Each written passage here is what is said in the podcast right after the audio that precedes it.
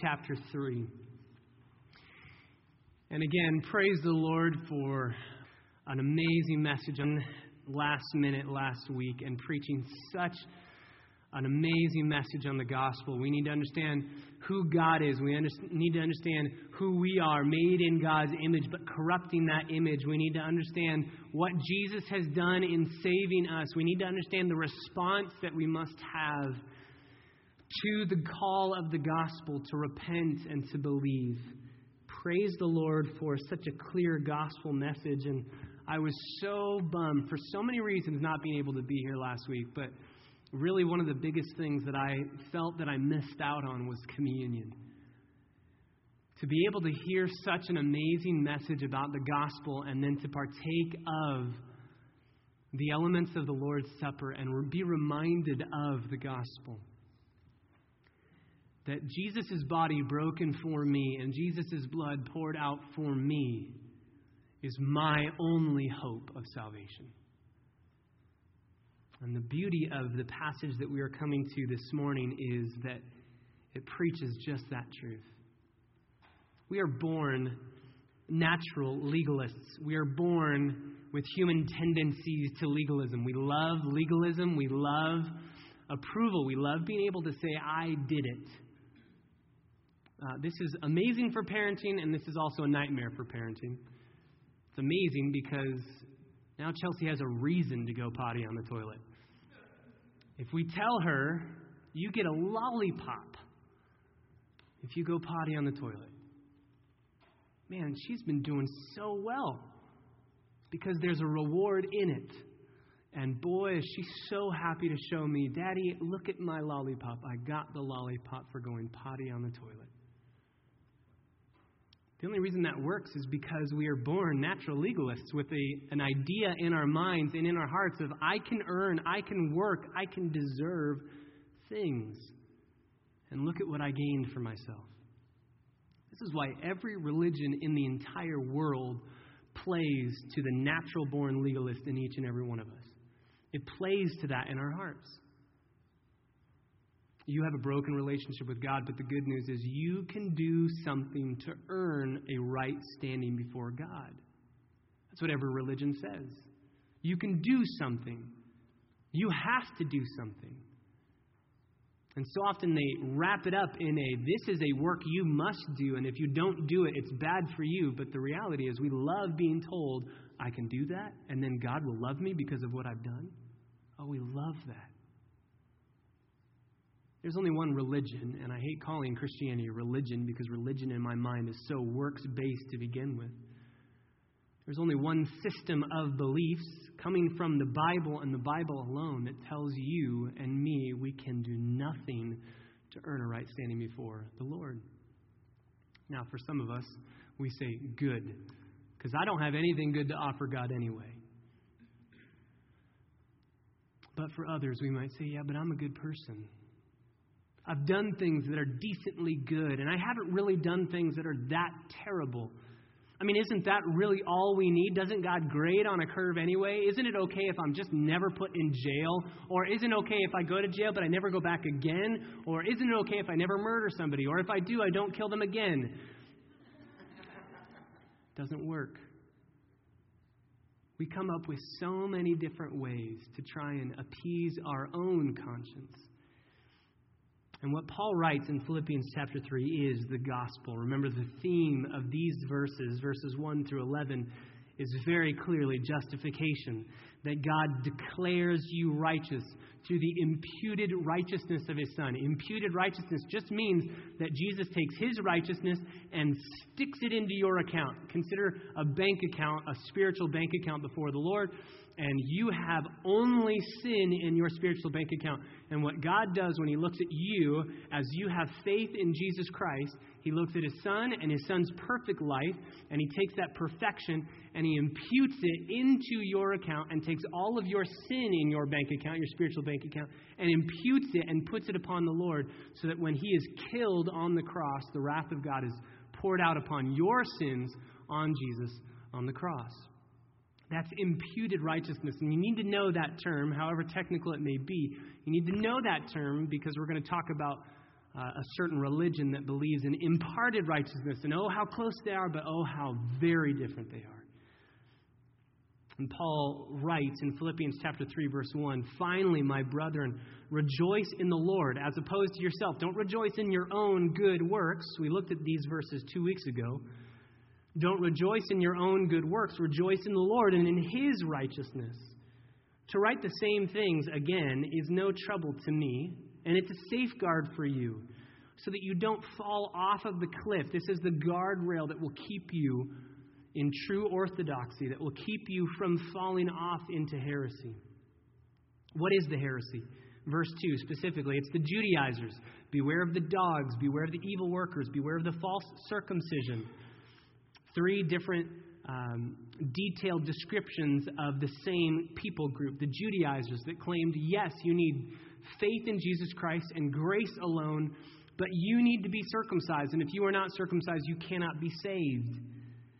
And he says, No, no, no. We are the true circumcision. They are the false circumcision. They are putting their trust and their confidence in themselves. But we, verse 3, are the true circumcision, who worship in the Spirit of God. We glory in Christ Jesus and not in ourselves, and we put no confidence in the flesh. We put no confidence in the flesh. Now, there are two types of people that can read that. One type of people groups say I will put no confidence in my flesh because I have no confidence in my flesh. I can do nothing good, and I have nothing good to show for myself. So, hooray, I will put no confidence in my flesh because I have nothing good to show. And some people might read this and think, Paul, you're just saying, let's believe in Jesus and not boast in our own good works because you have no good works to show. And this is where Paul says, no, there's another group of people that think I'm good enough to earn Jesus' favor. And those people look at everything that they have, whether inherited or whether earned, and they say, I have reason to boast and have confidence in my flesh. Paul says, I was one of those people. I had so much going for me, and yet all of it, he, he basically, we're coming up Tuesday's uh, tax day, so here you go. This is assets and liabilities. Let's write down a bracket and start balancing out our ledger. That brings bad memories for our brother Paul here. We're going to balance out our ledger. Paul says, I had everything here going for me. He's going to list seven descriptions of things that he could put his trust in. And he said, They used to be assets for me, but now they're liabilities. And he's going to move everything over on the ledger from an asset to a liability. He's going to move it all over. What are these seven things? We're going to look at verses 4 through 7, and we're going to see seven areas that Paul could have placed his trust in, and at one time he did. And these seven areas are really split into two main categories, and I love these two categories. They're inherited categories and earned things. Inherited things and earned things. So these seven areas, these seven places that Paul would place his confidence, can be split into those that really were just inherited by him and those that he actually worked to earn. And you'll see that break in verse 5 when he says, As to the law, a Pharisee. That's when he begins on the earned side of the seven things. But let's start in verse 4. Although I myself might have confidence even in the flesh, and if anyone has a mind to put confidence in their flesh, I far more. He says, I have a reason to boast in who I am before God. And I have a reason to think that if there's anyone in the universe that could have gotten to God based on what they have done or who they are inherently, it's me.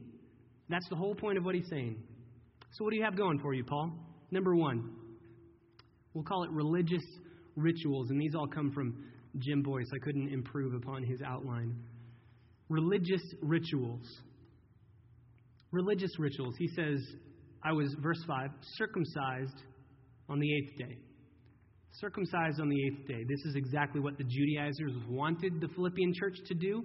They wanted the Philippian Christians to believe in Jesus Christ and then circumcise themselves, and that work will bring them salvation and right standing before God. Paul says, I was circumcised. Not only was I circumcised, I was circumcised on the eighth day. According to Genesis 17, Genesis 21, and Leviticus 12, this is exactly what the Mosaic Law had commanded. It commanded circumcision on the eighth day. So Paul is saying, I'm not like Ishmael, who was circumcised when he was 13 years old. I'm not like a Gentile convert who's circumcised when I'm converted, no matter where I am in my adult life. I was circumcised exactly when God told me to be. And here is here's the key of religious rituals. Circumcision was something that God had commanded. It was something God had commanded. It wasn't a man made idea. God said, circumcise your male children on the eighth day. That's what God had commanded to the Israelites. But if we take something that God has commanded us to do and we turn it into a way to have right standing before Him, like the Judaizers did with circumcision, we believe a false gospel. I think the best example of this in modern day Christianity and evangelicalism is actually a church that's right next to us Church of Christ. Church of Christ believes that you must be baptized to be saved. What a perfect modern parallel to circumcision in the New Testament time. You must be circumcised to be saved. Now we just say you must be baptized to be saved. If you add any human work or effort to the grace of God, you nullify the grace of God. The Catholic Church does this as well with baptizing infants or going to Mass or saying Hail Marys. And this is the, the group of people that don't believe in imputed righteousness. They believe in something called imparted righteousness, that what Jesus did on the cross is he gave you the ability to, to live righteously, and if you live in that righteousness that Jesus gave to you, you will be saved. They would clearly say, You're saved by your works. The way that they try to nuance it is they say, The works are given to you by Jesus. But they don't believe you are saved by imputed righteousness, justified at the cross, justified at the moment that you are uh, believing in Jesus and have faith in Jesus Christ. They believe that you believe and you are given the gift of imparted righteousness, and then you must live out that imparted righteousness to be saved. What's a Protestant example of this? Uh, I think walking an aisle, praying a prayer, signing a card, being baptized. None of those are bad things. All those are very good things. But if those good things that we do are the things that we look to to say, okay, I was baptized, so I know I must be saved, then we're looking to a religious ritual, hoping that that religious ritual will gain us acceptance before God. Paul says that's not going to work. We cannot place our confidence in any religious ritual, even if it's a ritual that God Himself gave us to do. Doesn't mean that by doing it we have access before the Father. And we'll talk about that more as we get to the last uh, point in verse 6 of being found blameless. So, religious ritual. Salvation from God's wrath is not, nor ever will be, by a religious ritual, by a doing that you or I could ever do. Secondly, ethnic background. Ethnic background. He says, I was circumcised on the eighth day. That's a religious ritual. And then, secondly, of the nation of Israel. His ethnic background. He was a physical descendant of Abraham. And this is really, uh, so this is Palm Sunday today. You remember the Jews struggled with the idea of Jesus as their Messiah. They welcomed him in. They accepted him on Palm Sunday because they thought he was going to do certain things that he ended up not doing. And there were three main ways that Jesus caused the Jews to stumble. Number one, the Jews thought that Jesus was going to be a political um, Messiah, a, a king who would come in and give political freedom from the oppressive Romans. And Jesus didn't do that. Remember, he said, My kingdom's not of this world. Number two, uh, the Jews believed that the Messiah would have hatred for Gentiles. And Jesus says the exact opposite. Jesus says, My remember when he cleanses the temple, my house shall be called a house of prayer for all nations, not just the Jews, for every nation. Uh, you remember he said in his hometown, the thing that got him um, put onto a cliff, and when all of his hometown family members wanted to throw him off the cliff, it was because he said, Do you remember that the Gentiles are the one in the Old Testament? You remember um, Naaman? He was a Syrian, and he was healed by God, and nobody else. No a Jew was healed by God in that time period. It was the Gentiles that God went after, and so too the Messiah has come for Gentiles as well as Jews. The Jews didn't like that. They thought that the Messiah should hate Gentiles. And finally, thirdly, they thought that if you were a Jew, you just got to waltz into the kingdom. Said another way, they thought the Messiah would demand nothing from a Jew. If you were a Jew, if you are ethnic Israel, you get to go into the kingdom. So they praised him on Sunday, but they struggled with his teaching because he wasn't matching up to who they thought he was supposed to be. Turn to John chapter 8. Paul says, I was, I am of the nation of Israel. You know that he is a Pharisee. And the Pharisees themselves struggle with this. You remember John the Baptist earlier in John. John the Baptist said to the Pharisees, Stop calling yourselves descendants of Abraham. Stop placing your hope in the fact that you are descendants of Abraham. That's not going to gain you a right standing before God. Here's another area where we see that. John chapter 8, verse 31. John chapter 8, verse 31, Jesus was saying to those Jews who had believed him, so these are Jews that believe, but this isn't belief to salvation. He says, If you continue in my word, then you are truly disciples of mine, and you will know the truth, and the truth will make you free. And they answered him, We are Abraham's descendants, and we have never yet been enslaved to anyone. How is it that you say you will become free? See, Jesus says, I'm going to make you free because your oppressor is sin. And they say, we have, we've always been free because we are Abraham's descendants. They place their hope in the fact that they are ethnic Israel.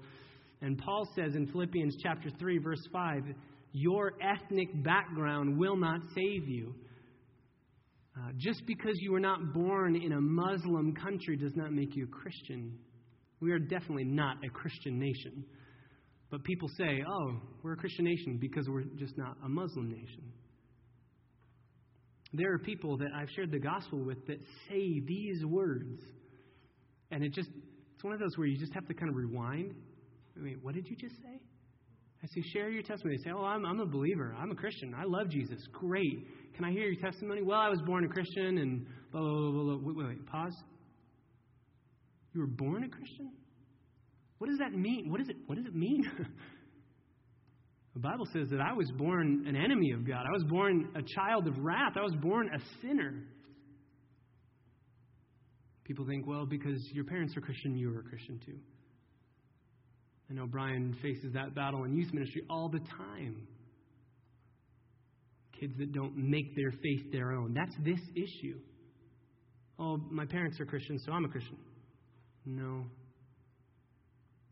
Just because you are from an ethnic people group that maybe is a majority of Christians, which we aren't, by the way, anyway, doesn't make you a Christian. So Paul says, I cannot trust in religious rituals. I cannot trust in my ethnic background. Thirdly, I cannot trust in my spiritual heritage. I cannot trust in my spiritual heritage. This is actually the only place I departed from Jim Boice's outline because his says spiritual ancestry, and I thought, well, we're in Heritage Christian School, so it has to be spiritual heritage. He says, I am circumcised the eighth day, I am of the nation of Israel, and I am of the tribe of Benjamin. His spiritual heritage. What, what in the world is the tribe of Benjamin? Why does he remember that? Why does he bring that up? Why is there anything good that you can boast about with being of the tribe of Benjamin? Well, let me give you three reasons. Number one, the tribe of Benjamin, you remember the 12 tribes of Israel scattered in uh, the region of Israel, scattered throughout. The tribe of Benjamin, their region included Jerusalem, so it included the temple. So that was a high and lofty region, therefore, a high and lofty tribe. Secondly, the first king of Israel, Saul, was a Benjamite. And I think I've already told you before that I think it's we can't find it for sure, it's not explicit in the text, but I think that Paul, who was named Saul, was probably named after the, the first king of Israel. Uh, Saul, the first king of Israel, was a Benjamite. Saul, the apostle, was from the tribe of Benjamin. And if you want to be uh, following in the footsteps of a very good person, follow in the footsteps of Saul, the first king of Israel. So go ahead and follow him. And I think that Saul was probably named after him. But those aren't the real reasons, I, I don't think that Paul says, I have reason to boast in the fact that I was of the tribe of Benjamin. Here's the real reason. You remember when so Saul was king, and then he was rejected. David became king, and then his son, who? Solomon became king. And then Solomon's son became king. And who was Solomon's son? Rehoboam. Rehoboam became king. You remember Rehoboam uh, was king of the United Kingdom, all 12 tribes together, and then he made a really stupid decision because he was a young punk and he decided to go ahead and start causing slavery and, and not listening to the older people and uh, made a bunch of dumb decisions. And so 10 of the 12 tribes defected, and they became the northern tribes. They became Israel. And Judah and one other tribe stayed in the south. The other tribe was Benjamin. Judah stayed in the south, and Benjamin stayed in the south. And so Benjamin had a huge heritage of saying, We didn't defect. We stayed. We didn't go up into the north and worship in Dan and worship golden calves. We worshiped in the temple. The, the southern tribes looked down on the northern tribes, and specifically, Benjamin was able to say, Look, we are the ones that stayed true to what God had commanded. Paul says, I, I was of the tribe of Benjamin. I am of the tribe of Benjamin. This is impressive because he even knows what tribe he is from with the deportation into uh, Babylon and into Assyria and everything that had gone on, it would have been difficult to remember your lineage and your spiritual heritage. But Paul says, I remember my spiritual heritage. I know who my parents' parents' parents' parents were. And I know that they did not bow the knee to a golden calf in Dan. They stayed true to the one true God. Were your parents believers? Again, are you placing your hope in the fact that your parents' faith will save you? It's like transferable faith. Hey, they believed, can I get in with them? God will judge you, God will judge them. We cannot ride in on the coattails of our parents' faith and our spiritual heritage, though it could be a huge asset for us to know that we have been given the gift of having faithful, godly parents above us that encourage us in the faith. That's an amazing gift. Don't turn it into a liability by saying, oh, I'll just trust in it for salvation. So he doesn't believe in his own religious rituals or his own ethnic background or his own spiritual heritage. Number four, traditional lifestyle. We'll call it that traditional lifestyle. He says, I'm a Hebrew of Hebrews. That is just, uh, you know, Song of Solomon. The real title is Song of Songs, like King of Kings, Lord of Lords, just means the best song of all the songs. I'm a Hebrew of Hebrews. I'm the best Hebrew of all of the Hebrews. I didn't allow myself to be Hellenized. You remember when Greece came and they took over and they said, You must believe our gods. You must follow our gods. You must speak our language. You must become Greek through and through. Remember, this was the start of the Pharisees and the Sadducees. Paul says, I'm not going to be Hellenized. His parents were not Hellenized. They stayed true to the Jewish faith. They became Pharisees. Saul becomes the Pharisee. It's interesting. We know that Saul was born in, Paul Saul was born in Tarsus, which is modern day Turkey. But apparently he was brought up in Jerusalem. Acts chapter 22, verse 3, in his testimony, he says he was brought up in Jerusalem studying under Gamaliel, the Pharisee of the Pharisees, if you will. He says, my parents knew uh, they didn't want me growing up in a country or a city that was foreign. They wanted me in Jerusalem, and I grew up in Jerusalem. Even on the Damascus Road, Jesus spoke to Paul in Hebrew. He didn't learn Greek, and that was it. He learned Hebrew. He learned the language of his people. He also learned Aramaic. He spoke to many Jews in Aramaic. He did learn Greek. He wrote in Greek. But he says, I was I was Hebrew through and through, and you could not make me budge on that. Maybe we have spiritual pride over our denominations or our affiliations. Maybe it's uh, we go to church every Sunday. That's my tradition, traditional lifestyle. You can cross that one off my list. I was doing really well in my attendance up until last week. You cannot hold righteousness and confidence in traditions, Christian traditions that you have. Maybe there are things that you've been brought up to think are, if you do this, you'll be saved. Paul says, whether it's a religious ritual, ritual or an ethnic background or a spiritual heritage or a traditional lifestyle that's just, I'm not a bad guy, I'm actually a really, really good guy. None of those will present you before God on the last day blameless.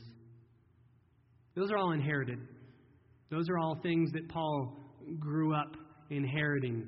He was circumcised on the eighth day because his parents had him circumcised. He was of the nation of Israel because he was born into the nation of Israel. He was of the tribe of Benjamin because he was born in the tribe of Benjamin. He was a Hebrew of Hebrews because his parents enabled him to do that, to live that out in Jerusalem, study under Gamaliel. But it's not just inherited things, it's also earned things. And that's what we find at the end of verse 5 into verse 6. Paul then says, As to the law, a Pharisee. As to the law, a Pharisee. We'll call this, number five, religious association. Religious association. Acts chapter 22, verse 3, in his testimony, Paul says he studied under Gamaliel, who was the Pharisee of Pharisees. He was the head honcho, he was the guy to study under. And Paul says, I got to study under him. To be a Pharisee, in our mind, and rightfully so, we think hypocrisy, right? We instantly think if somebody calls you a Pharisee, they're calling you a hypocrite. But if we go back to a Jewish mindset, to a New Testament reader's mindset, to be a Pharisee is to be in an elite class all by yourself. Josephus tells us that there were about 6,000 Pharisees in the entire land of Israel. About 6,000 Pharisees in the time of Jesus in the entire land of Israel, with millions of people in that area. Only 6,000 were able to be Pharisees. You had to memorize the entire Torah. You had to live out all of these different rituals. To be a Pharisee meant that you had reached the highest of religious associations. And just to remind us that we can fall into this same category. If you think, man, I'd never be a Pharisee, I hate Pharisees. Pharisees are hypocrites. I'm not like that. Pharisees saw the scriptures as authoritative and infallible. I'm hoping you and I do the same. Pharisees interpreted the Bible literally as opposed to figuratively, and I'm hoping you and I do the same.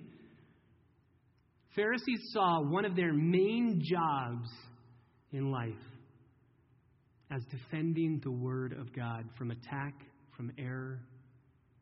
And I hope that you and I would believe the exact same thing.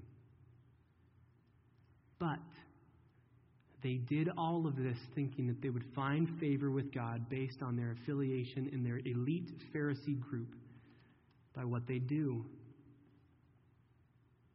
Nothing that you and I can do can earn us a right standing before God. Paul says, sixthly, he had spiritual zeal. Not only was he a Pharisee, but he was a persecutor of the church. Verse 6 As to zeal, a persecutor of the church. He had a single minded devotion to what he desired to do. He was spiritually zealous. But if you think, and this is, this is so key, if you think that you can go stand before God on the last day and because of your enthusiasm over godly things, or because of your sincerity in whatever your religious rituals are, that those will bring you right standing before God.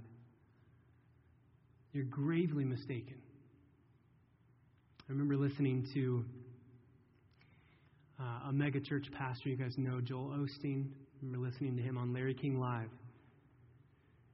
And Larry King has, he understands the gospel. He understands if you believe the Bible, then anybody other than those who believe in Jesus Christ alone for salvation are going to hell.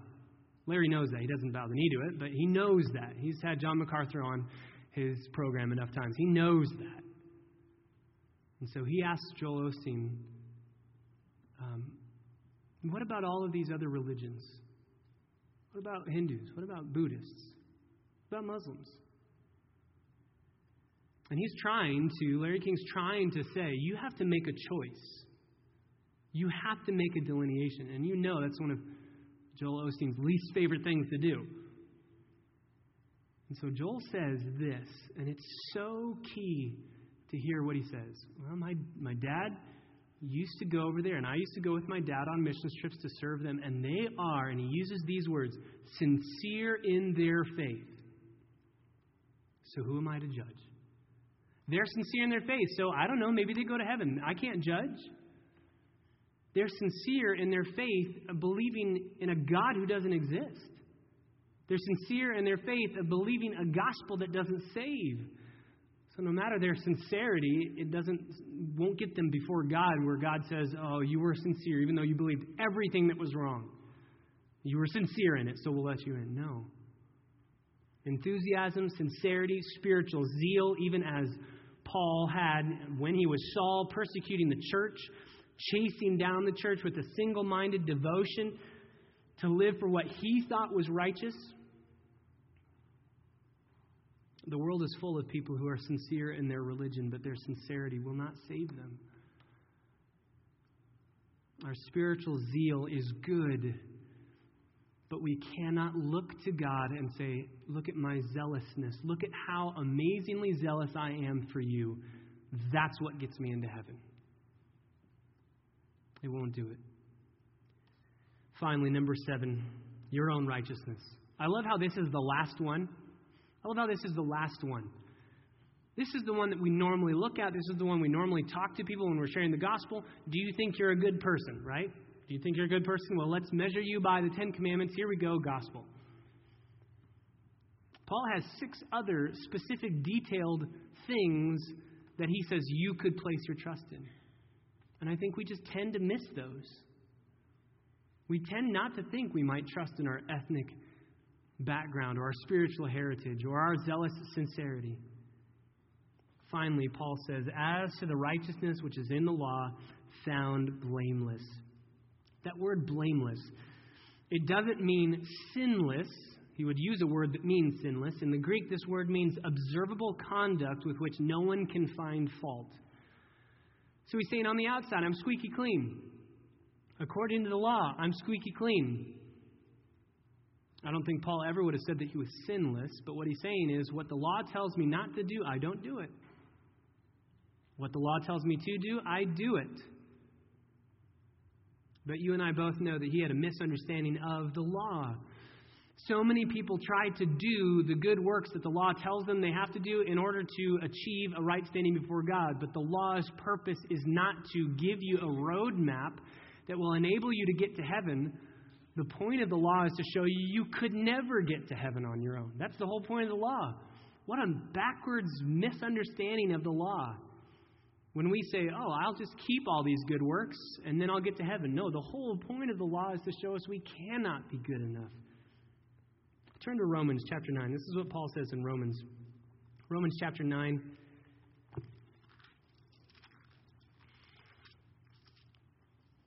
Verse 30, starting in verse 30. Romans 9, verse 30, he says this What shall we say then? That Gentiles who did not pursue righteousness attained righteousness, even the righteousness which is by faith, but Israel, pursuing a law of righteousness, did not arrive at that law? So he's saying, wait, how can you say to me that the Gentiles who do not keep the law can become righteous? And you're telling me that the Israelites, the Jews who keep the law, are not righteous? How is this? It says verse 32 because they did not pursue it by faith, but as though it were by works. They stumbled over the stumbling stone, just as it is written, Behold, I lay in Zion a stone of stumbling and a rock of offense, and he who believes in him will not be disappointed or put to shame. They stumbled over the fact that Jesus came and said, You could never do good enough. You could never work hard enough. Your good works are filthy rags before me. You must deny yourself and you must follow me and trust in me and my goodness. They didn't pursue it by faith. They thought the law could give them a right standing. Brother, in verse 1, my heart's desire, chapter 10, verse 1, and my prayer to God for them is for their salvation, for I testify about them that they have zeal for God, but it's not in accordance with knowledge for not knowing about God's righteousness and seeking to establish their own, they did not subject themselves to the righteousness of God. For Christ is the end of the law for righteousness to everyone who believes. They sought to establish a righteousness of their own, derived from the law. That's why I love Philippians 3 9. Not having a righteousness of my own derived from the law, but a righteousness that comes through faith. A righteousness that comes from God alone, an alien righteousness, a righteousness of another. It's so ironic that that which God designed to produce guilt, namely the law, that which God designed to produce an awareness of our sin and our need for a Savior, we so often take it and turn it into a way of working hard enough to earn God's favor. The truth is that James 2:10 says that if we break even just one area of the law, we've broken the whole law. You break just one area of a window pane, got to fix the whole thing. Can't go, oh, we'll just cover this up and we'll be fine. One little spidery crack on your windshield, take the whole thing out and put a new one in. Jim Boice gives a great example. He says, It's as if a boat is tethered, chained to a dock. And we so often think that in order to, to loosen that boat and let it leave, you have to break the whole, every single link. And he says, no. The reality is that the law tells us just one break in one link in a chain, that boat's gone. Just one chain, just one link being broken, and that boat's gone. He says, we often think of those that break many different links in the chain as criminals. Oh, but look at me. I've only broken one. I'm okay. I'll try and patch it up together. And he says, You're lost even if one half of one is broken. We're lost.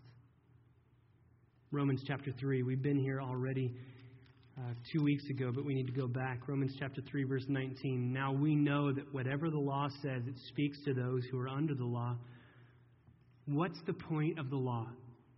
So that every mouth may be closed and all the world may become accountable to God. The point of the law is to shut our mouths so that we can no longer say, I can be good enough. Every mouth may be closed. The world may become accountable to God because by the works of the law, verse 20, no flesh will be justified in his sight. For through the law comes the knowledge of sin.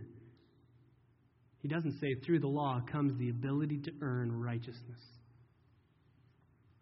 We are so uh, backwards sometimes when it comes to the law, but we aren't so naive to think that somehow we can become perfect. Right? We're not, we're not that dumb. we know we're not perfect. So I think where we struggle with this is where this is where I struggle with personally. And let me know if it's where you struggle too. I know that I could never be perfect, so I need God to do the work. But I'm still a natural born legalist. So let me do a couple works to add on to it. It's kind of like God will do his best, I'll do the rest. I think Spurgeon is very helpful. He says this Such is the depravity of the human heart. If it can't earn its entire way to heaven, it would be happy to have a small part, just a small part in the last mile. Okay, we, we know, we know that we cannot be perfect. But can we just do a little bit to earn our way to heaven in the last mile? Just we'll just have a little bit of work. This is backwards. One of the biggest paradigm shifts in my entire life was a paradigm shift when when I realize so often I get sanctification before justification, I get them out of order. The other title that I was going to have for this sermon was Backwards Christianity. But I realized it was really only the last point, so we can't do that. Um, justification. God declares you righteous. Not based on anything you've done, not based on anything you could do or ever will do. It's based on Jesus' work alone. And he looks upon you as you have faith in Jesus Christ and says, You are as righteous as the Son of God, and your sin is removed. Justification. Sanctification. Once you have been justified, now God starts working in your heart and making you more holy and making you more holy. It's a process by which you and God work together, synergistic. You remember that whole uh, couple of sermons that we talked about sanctification when we got in chapter 2, verses 12 and 13. Um, it's God who is at work in you, both to will and to work for His good pleasure. He works because you work, you work because He works. We're working together and we're working as one. So often, I try to put sanctification before justification. And I say, you know what? I'm going to work and I'm going to work and I'm going to work. And God, you can work on me and work in me and work with me and help me and help me. And as I grow more holy, then you will declare me righteous. That's backwards. That's works righteousness. That's a gospel that says you do your best, God will do the rest. That's what the Mormons believe. Uh, 2 Nephi chapter 25, verse 23. I've shared this with a couple of Mormons that have come by. You are saved on the basis of grace after you've done all you can do. It's literally what the verse says. And so often, with those beautiful doctrines of justification and glorification, so often I get them out of order. Oh, I know I could never do anything right on my own to earn salvation so I must be justified. And now I'm going to be worked on. And as I'm sanctified and sin is being burned away and holiness is growing in my heart, oh, look at me, God, look at how good I'm doing. And slowly but surely, sanctification and justification start to move. And now it's as if I'm going to get to God on the last day and say, I've become holy. Look at me. And God will say, You're right. You can enter into heaven. No. On the last day, I'm still going to be a messed up sinner when I see Jesus face to face. On the last day, when I stand before God, right before I'm glorified, it's not like 98% holy, 99% holy, 100% holy, you can die now. Oh, we're still going to be thoroughly tainted with sin. That's why we cling to justification. It's nothing you can do. It's nothing I can do. It's nothing we can do. Paul knew this. Paul knew that all that he had that was either inherited or earned ultimately was a liability. If he clung to that alone, and he says, This is what I'm clinging to only. And all of these things, whether it's ethnic background, spiritual heritage, zeal for God, all of these things, I'm going to take to God on the last day and say, Look, God, look at what I've done for you. Look at who I am inherently, through and through. I have to be able to go to heaven. Anyone who does that on the last day, he will say, Depart from me. I never knew you. I never knew you. You're trusting in yourself. You didn't trust in my son. Why did I kill my son? If you could do the work on your own. Jim Boice says this quote, That is the work of God in a human heart. Paul came to the point where he opened his ledger book. He looked at what he had accumulated by inheritance and by his efforts and reflected that these things actually kept him from Christ. He didn't say these can earn me a right standing with God. He said these are keeping me from Christ. He then took the entire list and placed it where it belonged, under the list of liabilities. He called it all loss.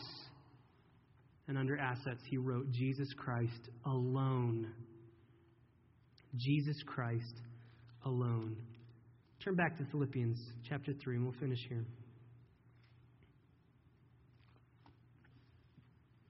He says, As to the law found blameless, verse 7, but whatever things were gained to me. So now, even more than those seven things on the list, whatever was gained to me good things, bad things, sinful things, righteous things, holy things, whatever things were gained to me, all those things I have counted as loss for the sake of Christ. All of it. This is, again, so helpful to see. It's not that Paul is saying, you know, eating a hamburger is terrible or being married is atrocious. Uh, these are all bad things. That's not what he's saying. Marriage is a good thing. He'll say it's a good thing. He says it's a picture of the gospel. Having kids is a beautiful thing. It can be a picture of the gospel. Things in life that we cling to and hang on to and love, it's not that we can't love them, but when we bring Christ into the picture and compare those things to Christ, we count them loss. We need to make sure that in proportion to how much we love Jesus, those things are nothing. It's not that they're bad things, it's that compared to Jesus, they're nothing. Similarly, Jesus says, unless you hate father and mother, hate brother and sister, you can't follow me. It's not that he's saying you have to go home and hate your mom, hate your dad, hate your siblings. He's saying when you bring your level of devotion to me into the picture, it looks like hate. It looks like everybody else, you couldn't care less about them. That's what Paul's saying here. Everything, good, bad, everything, I count it to be loss. I know the place that those things have in my life, and none of those things that God has placed in my life are anything that can bring me to a right relationship with God. None of those things. None of those things are ultimately given to me by God to satisfy me eternally. All of those things I count as loss for the sake of Christ. Ironside says it this way, and I love the way he says this. It should be noted that Paul did not count them lost for merely Christianity. Paul was not simply exchanging one religion for another. It was not one system of rites and ceremonies giving place to a superior system, or one set of doctrines, rules, and regulations making way for a better one. He had come in contact with a divine person, the once crucified but now glorified Christ of God. He had been won by that person forever and for his sake he counted all else to be lost. Christ and Christ alone meets every need of the soul. His work has satisfied God, and it satisfies the one who trusts in him alone. And so I wonder this morning, I just plead with your heart this morning. Have you come into contact with Jesus? Have you come to a place where you see everything that you could do, could ever be, have ever been? It will not gain me right standing before God.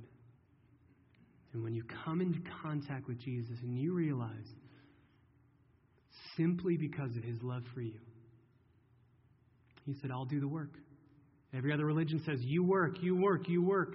Jesus says, It's finished. Every other religion says, you do, you do, you do. Jesus says it's done.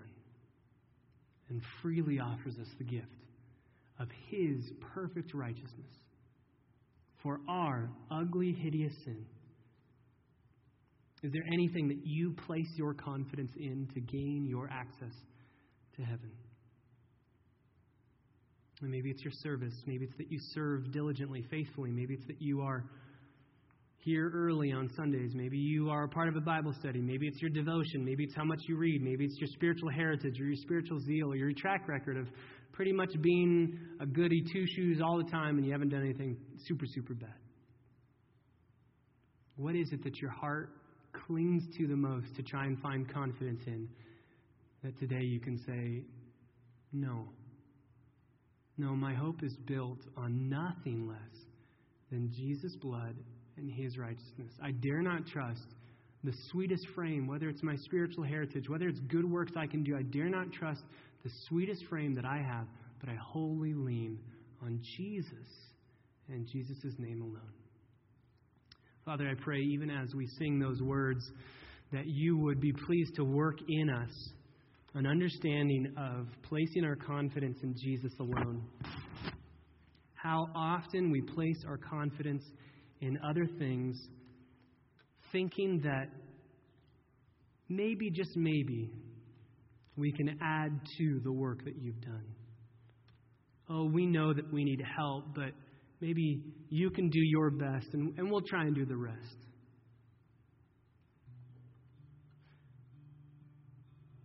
God, maybe may we be reminded